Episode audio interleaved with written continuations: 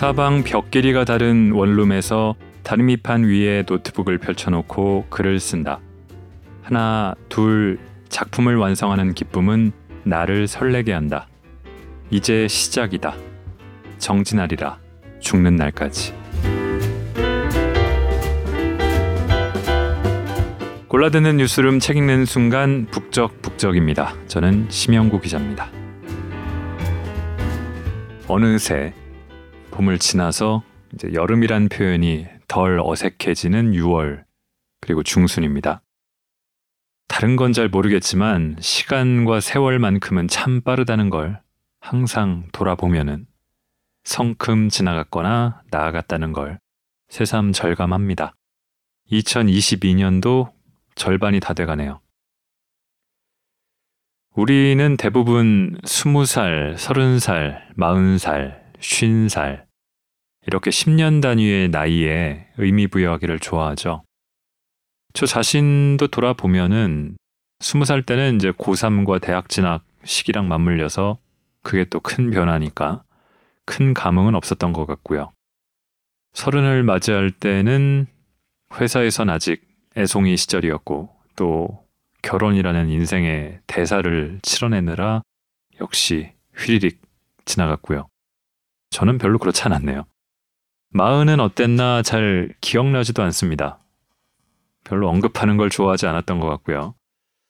앞으로 쉰, 예순, 그 이후는 과연 어떨까요? 스물에서부터 마흔까지 온 시간을 돌아보면은 역시 벌써 하면서 다가올 것 같습니다. 시간과 세월에 대해서 이렇게 감상을 나름 적어본 거는 이번 책의 작가와 당연히 관련이 있습니다.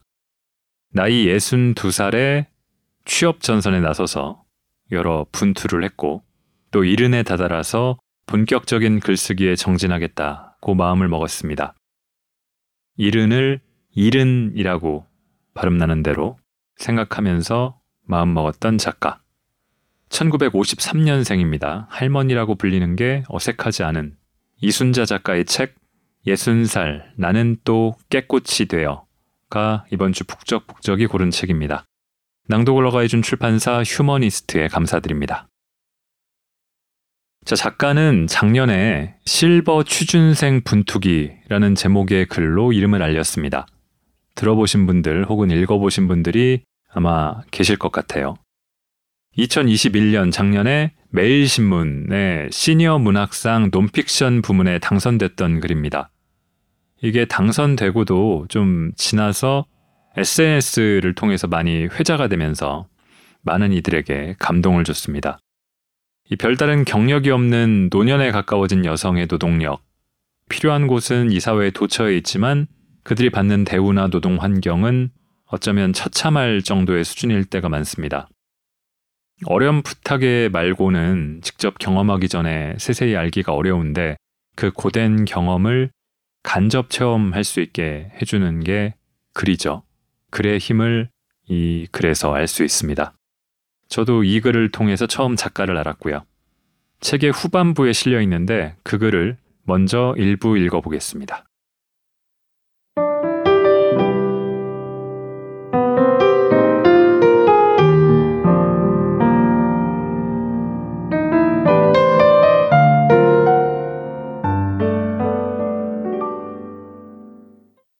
이 글은 내가 62세에서 65세까지 겪은 취업 분투기다. 퇴근 시간이 가까운 일자리 센터의 취업 창구는 한산했다. 담당자에게 이력서를 내밀었다. 이력서를 훑던 담당자의 입꼬리가 잠깐 묘하게 비틀렸다. 어떤 일을 하고 싶으세요? 만면에 미소를 지으며 대응하지만 내 눈에는 보였다. 이런 것이 무슨 소용이냐는 무언의 압박. 이력서에 있는 자격증들을 쓸 수 있는 직종이면 좋고요. 재능이 많군요. 자격증도 많고요. 그런데 지금은 자격증 시대라지만 자격증보다 우선순위는 나이다. 나이가 너무 많죠. 제가 할 수 있는 일이라면 아무거나요. 환갑을 넘은 취업 지망생에게 자격증은 장식품일 뿐이라는 걸 알고 있었다. 직원이 뜸들이는 동안 혹시나 하는 마음으로 내가 할 수 있는 일들을 재빨리 나열했다. 사실은 아이들 가르치는 일을 하고 싶어요. 전공이 문예 창작이라 도서관에서 독서지도나 글쓰기 수업도 할 수 있고요. 옛날에 놀이방을 몇 년 운영해서 아이 돌봄이나 방과 후 하원 도우미 일도 할 수 있습니다. 봉사활동으로 호스피스를 20년 이상 해와서 환자 돌보는 것도 가능하고요. 미술이랑 문학, 음악, 상담 치료 쪽으로 1급 자격증이 다 있어서 상담 치료도 가능합니다. 솔직히. 솔직히 라고 말해놓고 눈물이 쏟아질 것 같았다. 화려한 자격증을 열거해놓고 갑자기 얼굴이 화끈거렸다. 그동안 무엇 하느라 노후 준비를 하지 못했냐고 문책을 당할 것만 같았다. 그동안 나는 무엇을 했을까? 먹고 사는 걱정 없어 병원으로, 복지관으로 봉사 다닌 게 잘못일까? 혼자가 되어 생계를 책임져야 할 수도 있다는 생각을 한 번도 하지 못했던 내 탓이다. 평균 수명이 점점 길어진다는 뉴스를 볼 때마다 가슴이 덜컥 내려앉는다. 그래도 나를 업그레이드하기 위해 요 몇 년 자격증이 책장 한 면을 도배할 만큼 열심히 준비했다. 어쩌면 현실을 직면하기가 겁나 자격증 따는 일에 몰두했는지도 모르겠다. 직원도 당황스러웠는지 험한 일 하실 분 같지 않으시네. 곱게 나이 드셨네. 하며 위로랍시고 몇 마디 거들었다. 이렇게 많은 능력이 사장된다는 게 안타깝다고 이력서를 손에 들고 애석한 표정을 지었다. 연기 굿이다. 나도 안다. 이 마음이 너도 나도 구직 활동에 나선 초로의 구직자들의 아직은 대접받고 싶은 알량한 자존심이라는 걸. 그걸 적당히 다루는 방법을 직원은 정확히 알고 있었다. 그가 잔뜩 근심 어린 표정으로 혹시 청소나 단순 작업 같은 일도 하실 수 있겠느냐고 공손하게 물었다. 재빨리 고개를 끄덕였다. 이제 재고 따지고 할 여유도 없었다. 직원이 새 이력서 용지를 줬다. 이력이나 경력이 화려하면 채용이 어려우니 다시 작성하라는 말에 얼른 순응했다. 어디까지 잘라야 하지? 두 장 빼곡한 이력서를 내려다보다 이력서를 구겨버렸다. 롤러코스터다. 중학교 졸업 한 줄로 마감한 이력서를 받아든 직원이 만족한 미소를 지었다. 구인 회사를 훑다 메모지에 전화번호를 적어주며 회사 위치를 친절하게 가르쳐줬다. 물어물어 찾아간 피 산업은 아현동 재래시장을 지나 몇 개의 골목을 돌아 막다른 곳 구석에 있었다. 창고를 임대한 가건물이었다. 중형 트럭만한 드럼 세탁기 4대가 돌아가는 우렁찬 소리가 골목 어기까지 들렸다. 산더미처럼 쌓인 수건 뭉치들 사이로 외국인 노동자들의 검은 손이 재빨리 움직이고 있었다. 사장은 가져간 이력서는 보지도 않고 나이부터 물었다. 언제부터 일할 수 있으세요? 아, 네. 지금 당장이라도. 그럼 내일 아침 9시까지 출근하세요. 골목을 몇 개 돌아 굴레방 다리를 지나자 바로 찻길이 나왔다. 갈 때는 멋모르고 물어물어 갔는데 나오다 보니 젊은 시절 직장 동료가 살던 동네였다. 길이 낯익었다. 첫 출근이라 일찍 서둘렀는데도 아가씨들 앞에는 벌써 정리된 수건이 산더미 같이 쌓여 있었다. 도대체 몇 시에 출근한 건가? 외국인 근로자들의 열악한 근로 환경의 현주소다. 괜히 특별 대접받는 것 같아 마음이 언짢았다. 수건 더미를 밀고 앉았다. 사장은 개어놓은 수건을 묶느라 정신이 없었다. 바닥에 앉아 무한정 쏟아지는 수건을 접는 단순 노동은 생각보다 쉽지 않았다. 30분도 지나지 않아 어깨가 아팠다. 얼마 전 연골이 찢어진 무릎이 아파왔다. 수건 두 장을 말아 무릎 아래에 고여놓았다. 사장이 지나가다 그걸 보고 웃었다.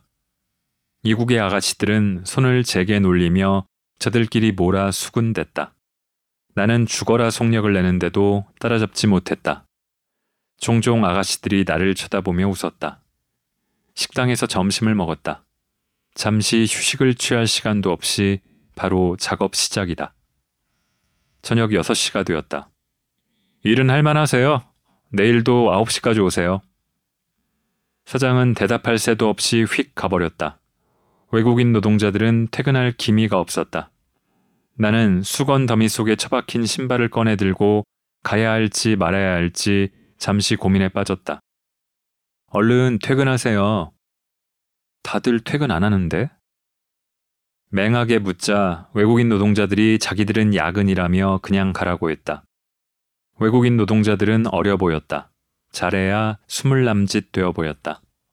오지랖 넓은 나는 타국에서 고생하는 어린 그들을 생각하며 밤새 잠을 설쳤다. 사흘째 되던 날 등과 목 근육에 경련이 일었다. 일하는 중에도 자주 일어나 목과 허리 돌리기 운동을 했다. 사장이 물끄러미 쳐다보더니 빨리 하세요. 한마디 툭 던졌다. 외출했던 사장은 퇴근 시간이 되어도 돌아오지 않았다. 옆에 아가씨가 손으로 천천히 하라는 신용을 했다. 말은 안 통했지만 엄마 뻘도 더 되는 내가 애쓰는 게 안쓰러운 모양이었다. 고맙기도 하고 미안하기도 해 뭔가 표현하고 싶어도 영어도 아닌 그들의 언어로 소통하는 것은 불가능했다. 아가씨들은 일하면서도 옆 사람과 계속 재미있게 대화를 나눴다. 타국에서 지내는 것이 외로울 텐데 그나마 다행이었다. 일에만 열중해도 나는 그들을 따라잡지 못했다. 퇴근 시간이 지나자 아가씨들이 퇴근하라고 손짓했다. 딱해 보였나 보다. 사장이 없어 망설이다 아가씨들에게 인사를 하고 건물을 나섰다. 바깥은 추적추적 가랑비가 내렸다.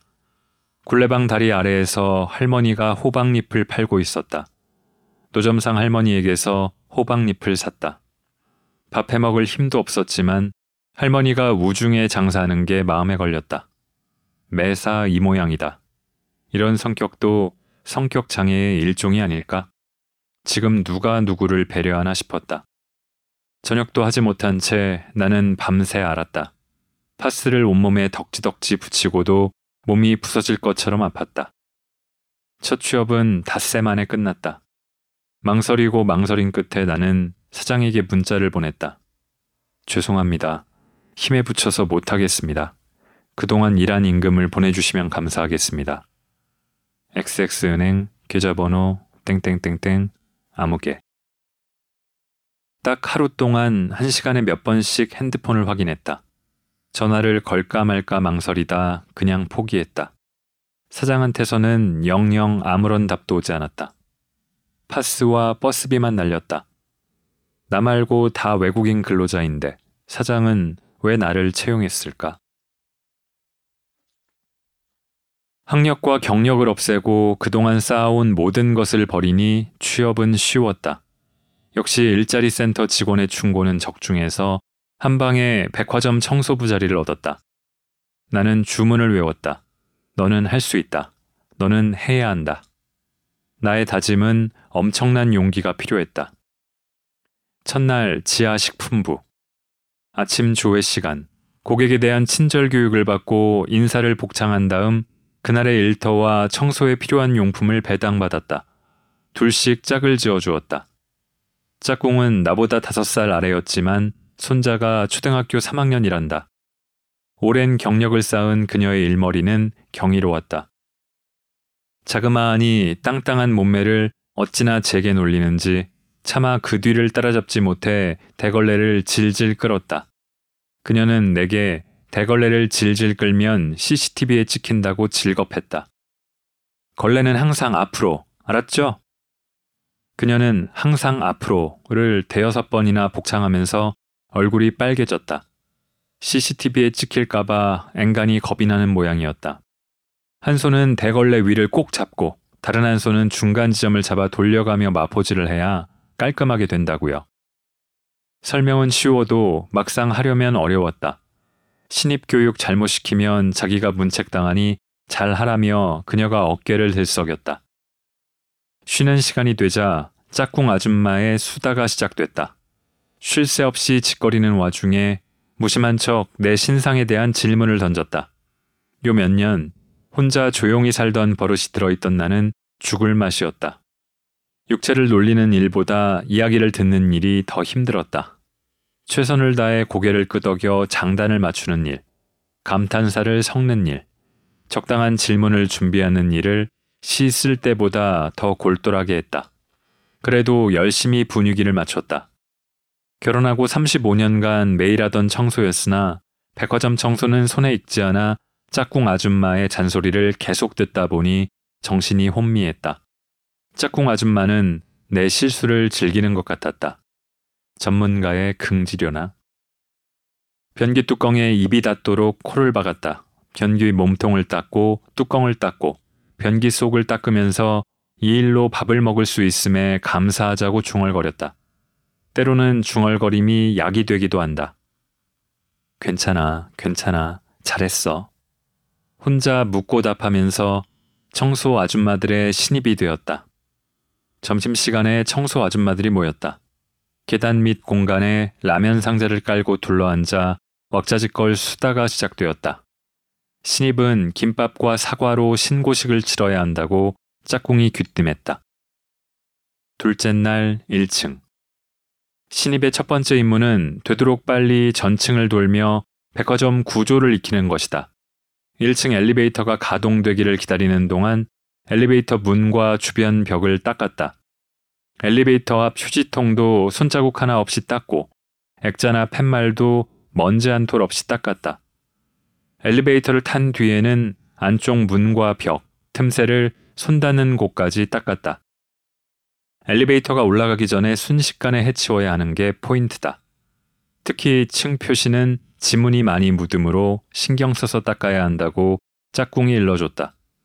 넓은 홀은 청소 아저씨들이 청소차를 몰고 다니며 닦았다. 청소차가 신기해 돌아보다가 넘어질 뻔했다. 밖으로 난 대형 유리창과 쇠창살은 양손으로 동시에 닦는다. 어설픈 나는 자꾸 한쪽 걸레를 떨어뜨렸다. 유리를 닦은 걸레로 홀 중간에 있는 소파를 닦다가 짝꿍에게 혼이 났다. 내 딴에는 시간을 절약한답시고 그런 것인데 유리 닦던 걸레로 소파를 닦으면 나중에 유리를 닦을 때 그 먼지가 앉는다고 성질을 부렸다. 100번 맞는 말이다. 청소도 요령이 있다. 백화점 청소는 집 청소와는 비교가 되지 않게 청결을 요구한다. 고객들이 잠시 앉아 쉬는 소파를 걸레로 닦고 건물 주변에 떨어진 쓰레기는 없나 확인하느라 잠시도 쉴 틈이 없었다.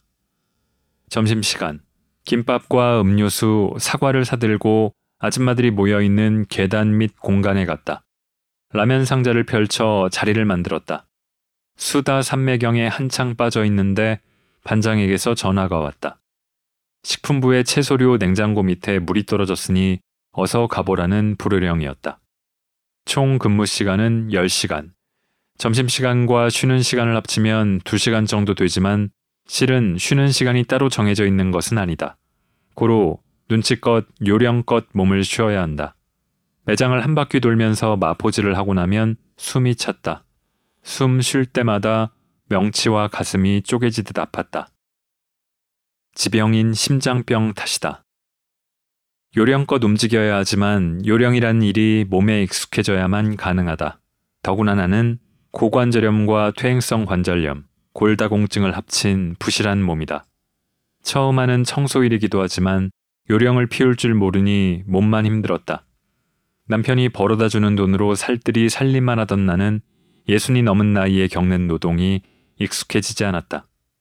집안 일이라고 해도 4대가 사는 대가족이어서 엄청나게 많은 일을 했는데도 말이다. 셋째 날 2층. 아침부터 몸이 좋지 않았다. 그렇게 약해 빠져서 이 일을 어떻게 하겠어요? 그러게요. 여기저기 파스를 붙인 나를 본 짝꿍은 뭐가 못마땅한지 나를 쫓아다니며 투덜거렸다. 내가 부족한 만큼 자기 일이 늘어나니 그럴 수도 있겠다 싶었다. 그래도 나보다 어린 그녀에게 종일 핀잔을 듣다 보니 은근히 화가 치밀기도 했다. 화낼 일이 아니라 미안해할 일인 줄 알면서도 화가 났다. 일이 힘에 붙이니 입이 마르고 갈증에 시달렸다. 이번엔 오래 다녀야 한다고 최면을 걸어보았지만 점점 다리에 힘이 빠졌다. 점심시간이 끝나고부터 현저히 체력이 떨어지더니 3시 반쯤 다리가 풀려 주저앉았다. 잘 버티나 싶었는데 오늘이 또 마지막 출근이 될지도 모르겠다는 불길한 생각이 들었다. 퇴근 시간에 반장이 내일은 쉬라고 했다. 오랜 경험으로 신입은 일을 시작하고 난 사흘쯤에는 몸살이 나는 걸 아는 모양이다. 하루 푹 쉬고 영양을 잘 섭취한 뒤 모레 보자는 반장의 손을 덥석 잡고 나도 모르게 감사하다고 머리를 숙였다. 정말 고마웠다. 나중에 알고 보니 누구나 사나흘에 한 번씩 쉬었다. 나만 견디기 힘든 건 아닌 것 같아 위로가 됐다. 퇴근길에 소고기를 사 구워 먹었다. 몸이 견디려면 컨디션을 잘 유지해야 한다는 반장의 말이 아니라도 이렇게 하지 않으면 견뎌낼 방법이 없었다. 넷째 날 지하 슈퍼. 하루 쉬었는데도 출근하는 발걸음이 무거웠다. 처음이라 몸이 적응하기 힘들 거라면서 반장은 나를 지하 식품부로 보냈다. 얼마나 버티나 보자는 뜻으로 느껴져 일을 시작하기도 전에 맥이 풀렸다. 식품부는 다른 매장보다 마포질을 자주 해야 해서 체력이 달렸다. 한 시간 일하고 나니 배가 고파 두유 두 개를 샀다. 짝꿍과 화장실로 들어가 얼른 마시고 나왔다. CCTV에 찍힐까 노심초사했다. 나는 마포질이 익숙하지 않기도 하지만 워낙에 힘을 쓰지 못했다. 걸레를 바닥에 끌고 다니다가 반장에게 딱 걸렸다. 걸레를 바닥에 끌면 자국이 남는데 청소를 하는 건지 더럽히는 건지 모르겠다며 반장이 호통을 쳤다. 손발이 벌벌 떨리도록 일했지만 다른 사람들을 따라가려니 힘에 겨웠다. 죄송합니다. 아무리 노력해도 제 몸이 따라주지를 않아서요. 그렇게나 힘이 없는데 이런 일을 한다고 나섰어요? 그러게요. 반장도 어이가 없는지 내 등을 툭툭 두드리더니 일단 자리로 돌아가라고 했다. 10분에 10번도 더 시계를 쳐다보며 퇴근 시간을 기다렸다. 후들거리는 다리를 끌고 라커룸에 들어서자 반장이 다가왔다. 어때요? 계속할 수 있겠어요? 그동안 애쓰셨어요. 일이 고돼서 계속하기 힘들 거예요. 원래 일하시던 분들도 그 나이에는 그만두세요. 괜히 병원 신세 지지 말고 쉬세요. 그동안 수고하셨어요. 사무실 가서 퇴직 순서 밟으시고 일주일 후 통장 확인하세요. 근무 기간이 짧아 퇴직금 없는 거 아시죠? 반장의 말은 다 옳았다. 내 입으로 그만두겠다는 말을 하지 않아도 돼 다행이었다. 정확히 사흘 뒤 통장에 생각보다 많은 돈이 들어왔다. 휴문 날 임금까지 친 것이다. 그 금액을 한참 쳐다보다 보니 세탁 공장 사장이 떠올라 입맛이 썼다. 버스 정류장을 지나치는데 광고가 보였다. 어린이집 주방 선생님 구함. 쉬려던 마음을 접고 전화를 걸었다. 이력서와 증명사진을 챙기면서 이게 벌써 몇 번째지? 이번만은 좀 오래 일할 수 있으면 좋겠다. 하고 생각했다. 주방 일의 선생님은 무슨 선생님인가 싶어 혀를 끌끌 찼다. 어린이집은 우리 집 길 건너 아파트 1층에 있었다. 원장은 나를 보더니 나이가 좀 많으시지만 깔끔하실 것 같다며 월급이 30만 원인데 괜찮으시겠냐고 물었다. 맙소사, 한 달에 30이라니. 아무리 3시간짜리 일이라고 하더라도 주말까지 치면 시급이 4천 원도 안 된다. 원장이 말하기를 조리된 급식을 제공하는 것이 어린이집 개원 시 필수 항목이어서 할 수 없이 채용한다며 자기가 해도 충분하단다. 잠시 고민하다가 집에서 노는 것보다는 낫다고 내가 나를 설득했다. 오전 10시. 어린이집에 출근해 바로 아기들 간식을 준비했다. 간식 접시를 설거지한 후 점심 준비에 들어갔다. 11시 30분. 밥 안 치기 전 반찬 4가지를 찌고 볶고 끓였다. 정신이 하나도 없었다. 손을 기계처럼 움직여도 시간이 부족했다. 사흘은 좀 힘들었지만 평소 하던 부엌 일이라 그런지 금방 적응됐다. 조금씩 여유가 생겼다. 대화 중에 내가 문예 창작과 출신인 걸 알게 된 원장은 시간 되실 때 아기들에게 할머니가 이야기 들려주는 수업을 하면 좋겠다고 했다. 봉사로 하시면 보람되지 않겠냐는 말에 어이가 없어 원장을 빤히 쳐다봤다. 저 임금에 공짜로 아이들 수업까지 시키려 들다니. 이럴 땐 그냥 무시가 답이다. 아이들의 식단은 매주 주말 계획표와 함께 나간다. 인쇄물을 보고 웃음이 났다. 식단은 영양밥에 반찬도 다채로웠다. 실상은 원장이 퇴근하며 들른 마트에서 그날 그날 떠리로 재료를 샀다. 식단 맨 밑에 별표까지 쳐서 집어넣은 문구가 함정이었다.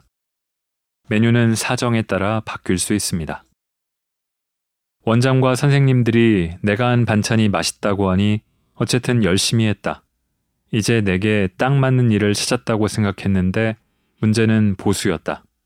최소 생활비가 되지 않았다. 놀면 뭐 하겠는가. 그래도 아기들을 보면 힐링이 되었다. 내 손주들 밥해 먹이던 생각이나 일이 즐거웠다. 금요일은 아이들이 소방서로 현장 학습을 가는 날이었다. 새벽 4시에 일어나 아이들이 먹는 모습을 생각하며 김밥을 일일이 하트 모양으로 쌌다.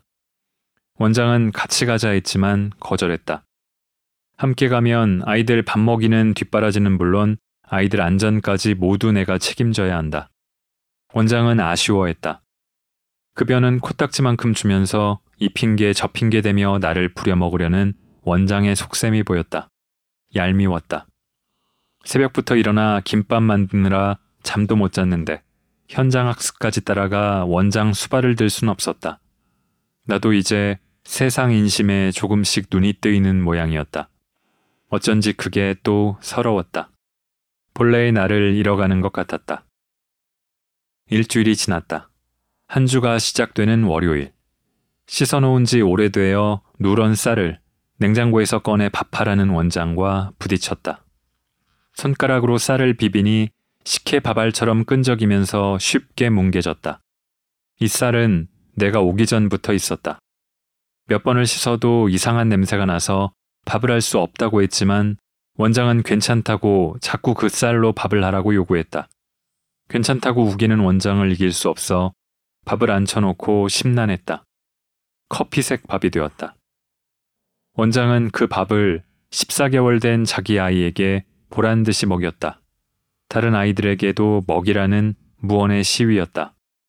고등어는 신선도가 떨어져 산산이 부서졌고 채소는 오래되어 물렀다. 선생님들이 불안하게 원장을 바라보다가 식판을 들고 각자 방으로 들어갔다. 아이들은 8개월 영아부터 4살까지 있었다. 여기까지인가 보았다.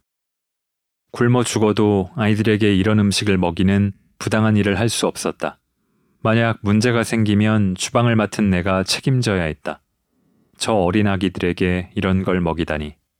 부모들이 알면 당장 경찰에 잡혀갈 일이다. 집으로 가는 신호등 앞에서 문자를 보냈다. 일 그만두겠습니다. 다른 사람 구하세요.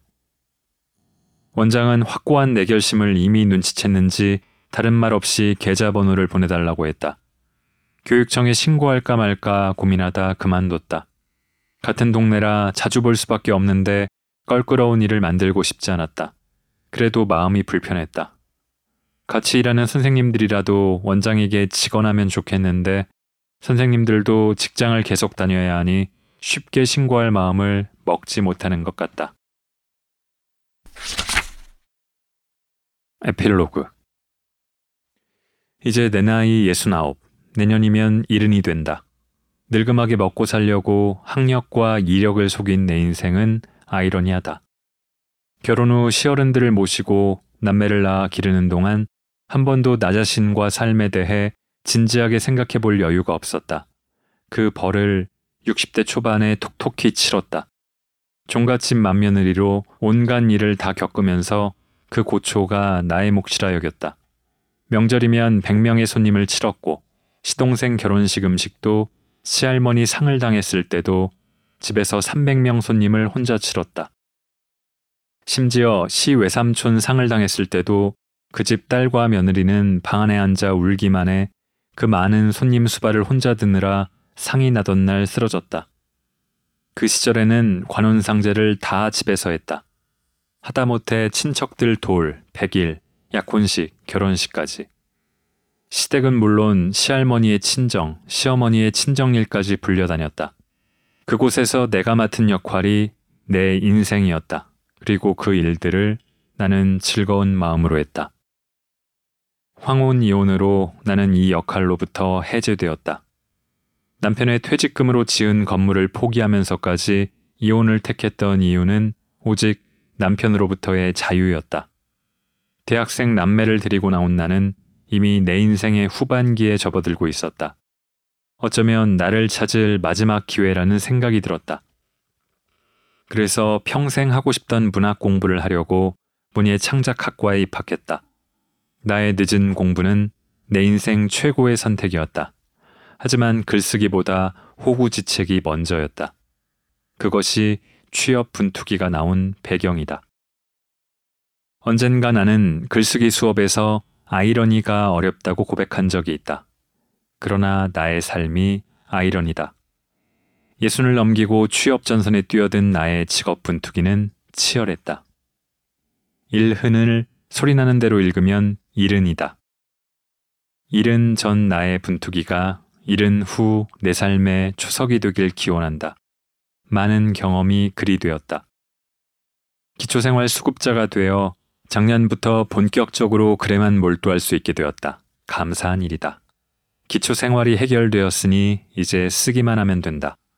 사방 벽 길이가 다른 원룸에서 다리미판 위에 노트북을 펼쳐놓고 글을 쓴다. 하나, 둘, 작품을 완성하는 기쁨은 나를 설레게 한다. 이제 시작이다. 정진하리라. 죽는 날까지. 이른 결심을 축하받고 싶다.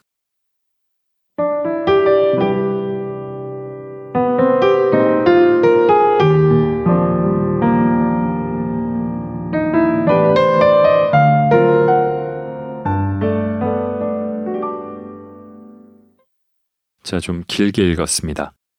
자격증이 많고 고학력이라서 오히려 단순 업무, 저임금 일자리엔 적합하지 않다 하여 이력서를 거짓으로 쓰고 단순 노동, 청소 같은 육체 노동을 감당하기는 또 쉽지가 않아서 며칠 만에 그만두면서 그동안의 임금을 받지 못하기도 하고 부실급식을 강요받아서 그만두고 또 제가 읽지 않은 부분이 있지만 자살 시도까지 하기도 합니다. 그러다가 구조받고 요양보호사 자격증을 땄는데 남성 이용자에게 성추행을 당하는 일도 있었고 청년 취준생에 비해서는 주목받지도 큰 문제로 여겨지지도 않는 일종의 사각지대인 실버 취준생에 생생하다 못해서 절절한 분투기가 담담하게 적혀 있지만 큰 울림을 줍니다. 이런 분투를 거치면서 작가는 나이 이른에 이르러 이른 글쓰기의 길에 비로소 들어섭니다. 2021년 문학상 당선은 시작이었습니다. 그런데 인생은 참 작가가 말했듯이 아이러니죠. 그로부터 한 달 뒤에 작가는 지병이 악화돼서 세상을 떠납니다. 그리고도 몇 달이 흘러서 이 실버 취준생 분투기가 온라인에서 화제가 됐습니다. 저는 그때는 이미 작가가 별세한 줄도 모르고 글을 읽었습니다. 호의적인 그리고 긍정적인 평가와 반응이 줄을 이었고요. 노트북에 남아있던 그야말로 유고들을 모아서 책으로 펴낸 걸 제가 또 이렇게 북적북적해서 읽게 됐습니다. 작가의 길을 선언하면서 죽는 날까지 정진하겠다고 다짐했던 작가. 그 시간이 길지는 않았지만 그 다짐대로 또 해냈고 그 결실이 책으로 탄생한 거죠. 어떤 픽션만큼이나 혹은 그 이상으로 더 극적이네요.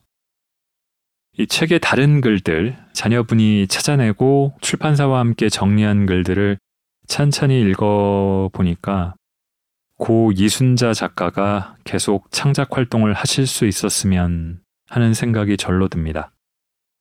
누구나 다 작가를 할 수 있는 시대라고 하지만 또 그만큼 아무나 좋은 글을 쓸 수는 없다는 생각도 하게 되는데 좋은 작가가 될 수 있었을 것이고 또 그만큼 더 좋은 글들이 많이 나올 수 있었을 텐데 하는 마음에서도 아쉬움이 짙습니다.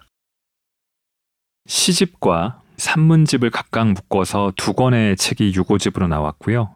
제가 읽고 있는 건 산문집이죠.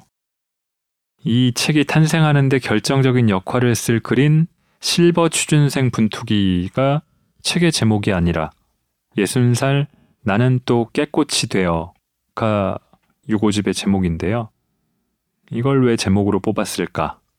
이유는 알 듯 말 듯 합니다. 아주 저하고는 사소하고 작은 인연에 불과하지만 이 작가님과의 인연 저는 기억하겠습니다.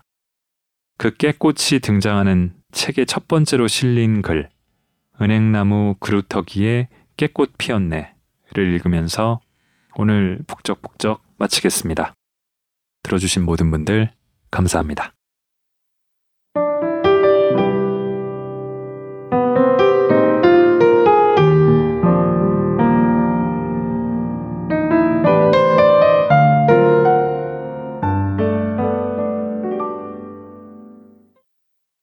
예순을 바라보는 나이에 시골 생활을 해보겠다고 강원도 평창에 10평짜리 무허가 집을 샀다. 50년이 넘은 고옥은 기우뚱하게 서서 지나가는 바람에도 흙가루를 날렸다. 버려진 건축 자재로 얼기설기 지어둔 터였다. 안방 벽을 뚫어 세탁기 배수 호수에 길을 냈고 현관문인지 방문인지 모를 유리문에는 귀떨어진 쇠고리에 노수저가 꽂혀 있었다. 뒤란으로 통하는 문짝은 창호지가 반쯤 찢겨 펄럭였다. 벽지에는 까만 곰팡이가 넓게 폈고 사방에서 퀴퀴한 냄새가 진동했다. 불룩 내려앉은 천장을 쇠꼬챙이로 찌르니 고여있던 빗물이 와르르 쏟아졌다. 앞마당 헛간에 붙어 있는 화장실은 낡은 가마니로 둘러싸 벽을 세운 탓에 안이 훤히 들여다 보였다. 그래도 앞마당과 뒤란이 제법 넓었다. 집 앞이 탁 트여 전망이 좋았다. 이건 공짜다. 이 산수와 같은 전망을 보고 집을 계약했다. 집 외벽에 스펀지로 된 패널을 두르고 지붕 위에 새 기와를 얹었다. 현관문도 새로 달았다. 거실 창을 넓게 내어 풍경을 집 안으로 들였다. 웅장한 삼각산에는 하얀 눈을 뒤집어 쓴 소나무와 상수리나무, 굴 참나무가 만든 능선이 병풍처럼 둘러쳐져 있었다. 그 아래 평창강은 옷가루를 풀어놓은 듯 푸르렀다. 길기만 하고 좁은 안방은 벽을 헐어 넓히고 거실 끝 쪽에 화장실을 만들었다. 거실이 좁아졌지만 안방과 화장실 문제가 해결되었다. 집이 좁으니 벽과 천장은 흰 벽지로 도배하고 화장실 벽면에는 시트지로 포인트를 주었다. 화장실 문과 주방 창에 비즈 공예로 짧은 커튼을 만들어 달았더니 공주집 같았다. 집값에 3배나 드는 돈을 들여 겨우 집고를 갖추고 나서야 이사를 했다. 이 또한 시골 인심인지 집 구경한다고 동네 어르신들이 좁은 거실을 가득 채웠다. 이삿짐 풀다 말고 쟁반에 떡과 물김치를 내어 놓았다. 짐 푸는 일보다 할머니들 궁금증을 풀어드리는 일이 더 급했다. 시골은 역시 듣던 대로 할머니들이 많았다. 떡 한 덩어리씩 들려드리고 나서야 이삿짐을 풀 수 있었다. 4월에도 눈이 펑펑 쏟아지는 평창의 바람 소리에 귀가 먹먹했다. 그 눈보라에도 산나물이 뒷마당 구석구석 돋아났다. 돌아가신 집주인 할머니가 산에서 옮겨 심었다고 한다. 참나무를 선두로 민들레, 명이나물, 곰취, 곤드레, 더덕이 순을 쳤다. 도랑엔 미나리가 연두색 고개를 내밀었다. 뒷집에는 아흔을 넘긴 노부부가 살고 있다. 이사하자마자 먼저 인사를 드렸다. 담장이 없는 뒷곁을 통해 할아버지 할머니 집을 내 집처럼 드나들었다. 그런 지 반년쯤 됐을까? 서울 이곳저곳에서 볼일을 보느라 엿새 만에 귀가한 집. 강아지 두 마리가 싸놓은 똥을 치우고 청소에 빨래까지 하고 나니 훌쩍 저녁이 되었다. 그동안 쌓인 피로로 설핏 잠들었나 보다. 강아지들이 지저대 나가보니 뒷집 할머니가 눈을 곱게 흘기며 서 있었다. 반가운 마음에 덥석 끌어안고 흔들자 할머니 눈가가 어느새 촉촉했다. 어디 갔다 이래 오래 있었누? 네 팔랑대며 드나들질 않으니 밥맛이 다 없어지더라. 할아버지 밥 잡수라고 부르러 가다가 보니 네 신발이 있길래 왔제. 며칠이나 살고 가려나 하시더니 할머니는 벌써 마음에 내가 앉을 의자 하나 놓으셨나 보다. 할아버지도 뼈마디 쑤셔 밤마다 오가는 산책길에 앞집 세대가 없어 쓸쓸해 하셨단다. 그 말씀에 마당에 긴 의자 내어놓고 할아버지를 기다렸다. 할아버지는 나를 보더니 벌쭉 웃어주고 집으로 들어가셨다. 반갑다는 한마디 말도 없이. 할아버지 할머니 집 근처에는 은행나무 부부가 살고 있다. 30년 전 식목일에 은행나무 100구를 가져다 동네 이 집 저 집에 나누어 주고 집 앞에 암수 한 쌍을 심었단다. 잘 자란 수나무는 집 앞을 가로막았다. 드나들기 어려워 나무를 베었는데 그 밑동이 어른 한아름이다. 저녁을 먹고 슬슬 마을이나 돌아볼까 하고 나오는데 할머니가 부르셨다. 얘야, 이거 봐라. 깨가 지절로 피었다. 매일 지나다니면서도 보지 못했는데 어디서 날아들었는지 나이테 중앙에 들깨꽃이 피었다. 이게 똑 너 닮지 않든 어디서 날아왔는지 몰라도 조금 있으면 깨송이 영글 텐디. 영글어 너처럼 고소불 텐디. 니도 고순 냄새 풍기고 가버릴 거지? 진정으로 말해보거래. 이사 온 지 겨우 반년인데 나한테 벌써 저리도 깊은 정을 품었나 싶어 가슴이 찡했다. 니 나 죽을 때까지 여기 살아라. 살아라. 살아라. 알았제? 살아라를 반복하는 할머니에게 나는 아무 말도 하지 못하고 할머니 볼에 뽀뽀 폭죽을 터뜨렸다. 자녀들이 많지만 다 타지에 나가 살고 있었다. 아흔이 넘은 두 분이 수급장난하는 것처럼 예쁘게 사시면서도 얼마나 적적하시면 저러실까. 홀로 이사 온 나도 외로운지라 시도 때도 없이 드나들었더니 그동안 담뿍 정들었나 보다. 은행알이 영글다 말고 떨어지는 걸 보고 할머니가 물었다. 저거이 또 우리야. 시들시들 곧 죽을 것 같으이. 안 그냐? 우리 앞에서 고개 끄덕이던 할아버지도 여기서 아주 살 거냐? 고 물으셨다. 죽을 때까지 살려고 왔는데 저 가라면 지금 갈까요? 내가 엉덩이를 드는 척하자 할머니는 서둘러 말씀하셨다. 오래오래 같이 살고파 그러지. 진정으로 말해봐. 정주고 가지 말고 진정으로 여기서 같이 살아라, 살아라, 살아라. 가려면 지금 아주 가삐리든가. 같이 밥 먹기를 좋아해서 자주 신세를 지는 내가 젊은 게 얻어먹기만 해 죄송하다 고 하면 할머니는 늙은이들하고 밥 먹어주는 게 고맙다 고 하신다. 그러고는 냄새 안 나냐 고 묻곤 하셨다. 아유 이게 무슨 냄새야 엄마 냄새. 할머니를 끌어안고 코를 킁킁거리며 머리 허연 내가 재롱을 떨곤 했다. 그렇게 1년쯤 살다 지병인 심장 통증으로 구급차에 실려 서울로 올라왔다. 한참 뒤 걸려온 전화 한 통. 코순 냄새 풍기고 갓비리더니 이제 여그 다 잊은 거가 할머니는 할머니대로 청각장애가 있는 나는 나대로 안 들리는 귀로 통화하며 각자 할 말만 소리소리 질렀다. 어쨌든 서로 건강하라는 말을 나누고 전화를 끊었다. 그래도 원망 섞인 할머니 목소리가 귓속에 맴돌아 한달음에 평창으로 달려갔다.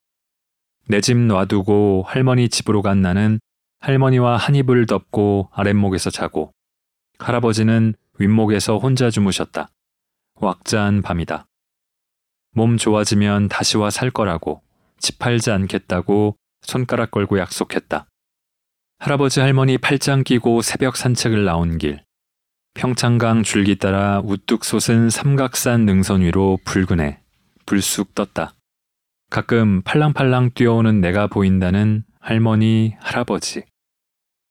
안 와도 좋으니 아프디 말고 건강하게 잘 살거라. 네 일고 실려가고 가심이 얼마나 아프등이. 할머니가 허리춤에서 뭔가를 꺼내더니 난방 윗주머니에 찔러 넣었다. 꼬깃꼬깃 탄 만원짜리 석장이었다. 만난 거 사서 먹고 아프지 말라 며 등 두드리는 할머니.